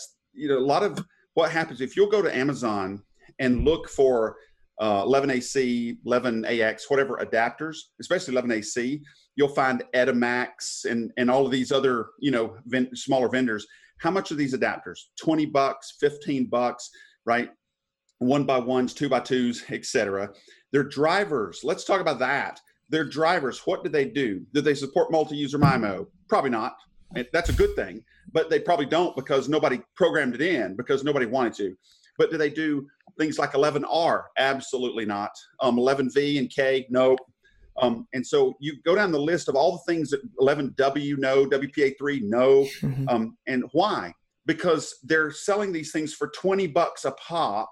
How much profit is in that? Five bucks? Okay, so with, because they got to pay for the hardware, the software development, the drivers, website, all that stuff. So they're 15 bucks into a $20 product, right? Normally there's about a seven to one ratio cost of goods to retail, Mhm. but they're probably making a 25% margin.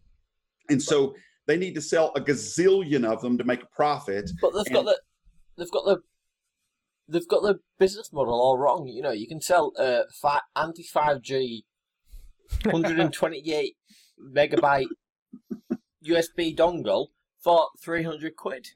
People buy it. You know, it's sold out. You can look, it's sold out. People So- buying it. It's so a the sticker. drivers on these things suck really bad. They have no Yeah, I can imagine. and and so um, th- that's the problem. You know, the Apples and Samsungs have Yeah. development resources. They know, for example, something I thought what Apple did was simply brilliant. Um, I normally poke at Apple, but this I got to give them some kudos here. Um, in their uh, iOS, they don't. sup- At least I don't. I haven't seen it. Um, they don't support multi-user MIMO. Now the chipsets do support it, but the Yeah. drivers do not. Now I could be wrong about that, but I don't think I am. No. And so, um, and so, why is this good? Uh, it's good because if they turned it on, the clients would participate in the sounding process. And if they did, the Apple clients would be at fault when the entire channel went into the toilet Mhm. uh, because infrastructure vendors turn it on by default. They should turn it off by default, but they, for marketing purposes, they turn it on by default. And and of course, if the clients support it and use it, they would use it, and that is a train wreck. And so Apple said, "I'm going to fix um, the infrastructure vendors' marketing stupid." Problem. Yes, problem. That's right. And so, I mean, when we went to Wave Two, we had 160 megahertz channels, uh, four by four, and multi-user MIMO. Nobody has four by four clients. Nobody uses 160 megahertz channels. It only leaves multi-user MIMO. And multi-user MIMO is a is channel overload just due to sounding. And so Apple fixed their problem for them. And I thought that was a brilliant move. So we need more of these vendors that that really take the time to build in the protocols like 11v and k and r and w and wpa3 and all those kind of things into the drivers on the client side and to do that testing to make sure the roaming's working the compatibility's there and all of this but but very few vendors have the financial resources to do that Mm. you know the samsungs the apples do the the edimaxes and those the, their you know their uh, ilk if you will they don't. And so we end up with gobs of clients that suck. You've got industrial clients these you'll you'll see a machine in in the medical world like a let's say a um, mri machine. The thing costs two million dollars and it'll have a 25 cent wi-fi chip in it. And and you're like really? And yes really. And so I, I've got a difficult question for you, and if you don't have to answer, then shout out. But why do client vendors not have more involvement with 802.11? If they know what they can design and they know what they can do, why are they not at the forefront of the discussion saying, "I can Profit. design this"? because d- software development takes money, lots of money. Uh, last time I checked, driver developers are the most expensive developers of all time. Um, if you go to Silicon Valley, the infrastructure guys will literally fight o- over a driver guy. I'll give you, I'll tell you a story. I was at uh, Aerohive early days. I was there from like after they had uh, been in business only two years, and we were a tiny little company, 28 people at the time, and we had exactly one driver developer. His name was Weezo. Um, Weezo was crazy brilliant, um, Chinese guy, um, and I loved. He was grumpy. Good grief, this guy was grumpy, but he was, but he was just yeah, that's you know Weezo. But he was he was super smart. And so, uh, because we only had one Weezo, we were screwed if Weezo left. And so, every time he would try to go home, they would give him more stock options. I'm talking about home for a shower. I'm not talking about home to China. Um, and so they're like, no, no, please, please don't go home. He's like, but I haven't seen my family in two weeks. And they're like, we don't care. You're gonna work in Wi-Fi. right? so I would come in at night. I'd be out at corporate, and I'd come in at night, and and he would be leaned back in his chair, you know, just you know, dead asleep in a chair, and in the computer in front of him's got code compiling. It's just it looks like the Matrix, and it's just, and he's just, and and I, and I would walk up and I go, hey Weezo, and he'd be like, "Ah!" you know, what do you want? What do you want? And and and I'm like, hey, hey um. So I just wanted to ask a, a question about minimum basic rates. He's like, get out. And, and, and, and I'm just like, wow, he's grumpy. And because he didn't sleep, he was a single point of failure for the company. and there's, you know, there's only a, there's a point where you keep handing somebody money and they go, I've got enough money. I want to see my family. I want to go Exactly. to bed. Um, but that's how they, they are with driver developers. Now, if they're, if they're that way at companies who have a lot of money, your HPs and Cisco's and, and Extremes and, and, you know bigger companies like this, and they fight over these guys. Imagine what you know. It's it's likely that the the software developers on the client side can't even get these guys, right? They're contract only. And in fact, if you talk to somebody like a Michael Berg who runs uh, Tamosoft, he he has con, you know contractors all over the place that do that kind of thing, the driver development. But he probably doesn't have any full time on staff guys just sitting there writing code for drivers all the time. He probably doesn't need it, but it would cost him a fortune. And so um, these guys are expensive, and they're So- very good at what they do. Are the software guys worth the driver guys? Sorry, worth more than the hardware guys? Yeah, yeah, they sure are. Um, and so it's it's not all software guys worth more than all hardware guys. It's driver developer Mhm. guys. Drivers, because yeah. not just you got to know the chipset. You're you know because you might be talking MediaTek, Realtek, Broadcom, um, Marvell, Qualcomm, and then there's a lot of chipsets in each of these manufacturers. Right, each one has different functions, different code sets. Um, some of the chipsets actually have uh, little CPUs on them that you can. It's like offloading, and so they got a code set for that. And so Wow. these guys have to know their chipsets, know their code sets, know the revisions, the changes in the chipsets. Mm. These guys have to stay on top of it all the time. So it's not just developers in general; mm-hmm. it's driver developers. It's it's it's funny because you, you look at people like Fred Niehaus from Cisco, and you look at how passionately he talks about hardware, how he describes hardware, how he's like, you know, it's, it's probably Cisco's top dog on hardware. You wouldn't think anybody could ever be paid more than him. You know, you just, you just look at him; it, it's, it's so passionate. You know, he knows about like antennas that are sitting The in fact- railway stations and stuff like that. The It's- fact that he's got the fact that he's got time to be wheeled out in front of people, though. He knows. Uh, so my question is: Can you name a driver developer in this Yeah. industry? Alan Blake. no, So no, the reason not. the reason that you cannot is because as soon as their name is known, they are stolen. And and so if if uh, any company, any manufacturer brings their their driver guy out to talk at a you know a technical conference, a technical you know how you know some of the you know you come in for a week and you got ten guys there and and and they're you know are delegates, ten or twelve people asking questions. That person is stolen within seven days Mm. and and they're offered whatever they make. They go, "We'll give you a fifty percent raise," and you go, well, "You don't know what I make," and they go, "We don't care. Um, we just we just want you." And, Wrong and line of work. Right, you guys. Hide as a It's been lovely manufacturer. knowing you on the Wireless Pub podcast, but I'm, I'm quitting. I'm Gonna gonna, learn learn how driver- to uh, uh, write in be basic or You literally, and I'm not kidding about this. You hide your driver developer guys. You you don't talk about them. You don't give your field engineers access to them. No SE will interface, not anywhere will SE with a driver developer. Driver developers' names are like they're you know hidden three layers Minogue. Layers down, and nobody knows who they are except the the software development manager and the E CEO. It's like CIA covert operations, isn't it? It's like you know, you, you guys don't exist to anybody else, and, and and I'm the daddy, and I'm the name that you need. It's like Agent, I don't know, Agent Purple, right? And that's the it. kind of money they get paid is is it's it's not ridiculous. It's stupid. um, but without them, you're dead in the water. Yeah. Okay, So, so Devin, just to loop around, right? If there were a driver developer who believed in the believed in Wi-Fi, they would start at 11ax in six gigahertz. I don't understand the question. Nor do we. What- I don't think I don't I think don't Chris think I do. knows.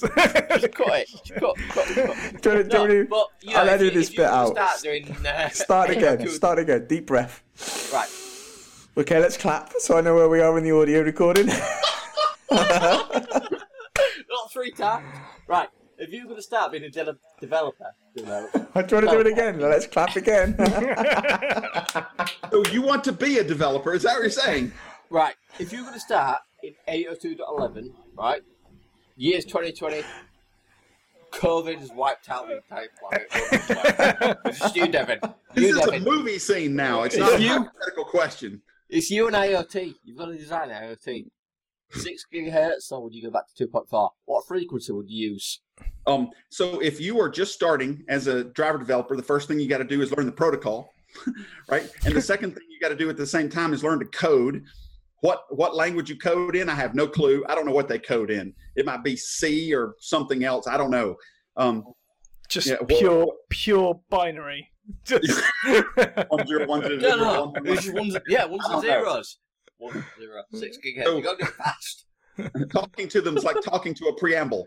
I don't know, but my, my, like my me. point is you got to know both the coding aspect, you, so the software. You have to know the protocol, and you have to know the hardware and and its commands and and and uh, command sets and all that. So it's like three different um, disciplines wrapped into one, and this takes years. You know, let's call it if you were the fastest study on Earth, it would take you five years um, to get to that level. I mean, you'd ha- you after studying three things, you got a, a four and a half thousand page standard, right? You got to understand the protocol and its backwards compatibility and all of those kind of things. You've got to understand your chipset and the coding, and you're going to it's going to take some practice, right? So, and then you got to spend some money to get the stuff to be able to actually practice and play with. You got a five year learning curve there to be- become very proficient. Now, probably two years in, you're very employable. At five years in, you're a man. And so, and you're probably making, I'm just going to throw this out there and say, um, you're probably making a base of about somewhere between 250 and 350. That's just a base. And then you dollars. Uh, dollars, and then you get stupid, stupid kinds of stock options, and you, you I've seen developers, uh, developers at that level have as much stock options as a senior exec, and so uh, simply because they are a single point of failure, if they if they leave, the company's toast. And so it costs so much to replace them, and you might not be able to replace them. You say, "Oh, well, I'll just I'll just put a shingle out, and 15 people will apply." No, nobody will apply. And so you will have to go steal them from your competitor. And the only way to steal them is stupid money. You got to have money to burn. And you go, I- I'll buy you a new house and a car, and I'll pay you more than you make, you know? And they go, eh, I guess. And because if it don't work out, it feels out, like a hassle. yeah, because The if thing it is, doesn't work right, out, what do they do? They go back. Yeah. And so, I guess this question is a, a long-winded joke, but I'm in the wrong job. Uh, I don't know what I'm dealing with You are. Wi-Fi or WAN or you know all that, all that kind of stuff. It's just with typing. I can type. I can Here- type here's some, to you here's some professional advice. Um, if, if you love what you do, you'll never work a day in your life. Right, last orders, guys. Unless you don't get paid for it. Devin, I love to drink. I'd love, Hang on. I'd love to say thank you very much for being with us this evening. It's Yes. been an absolute pleasure. Thanks for Um, having me. Yeah. I'm, s- I'm sorry that that Ryan just disappeared. You know, And I'm sorry. halfway through. We're sorry that Christian rambled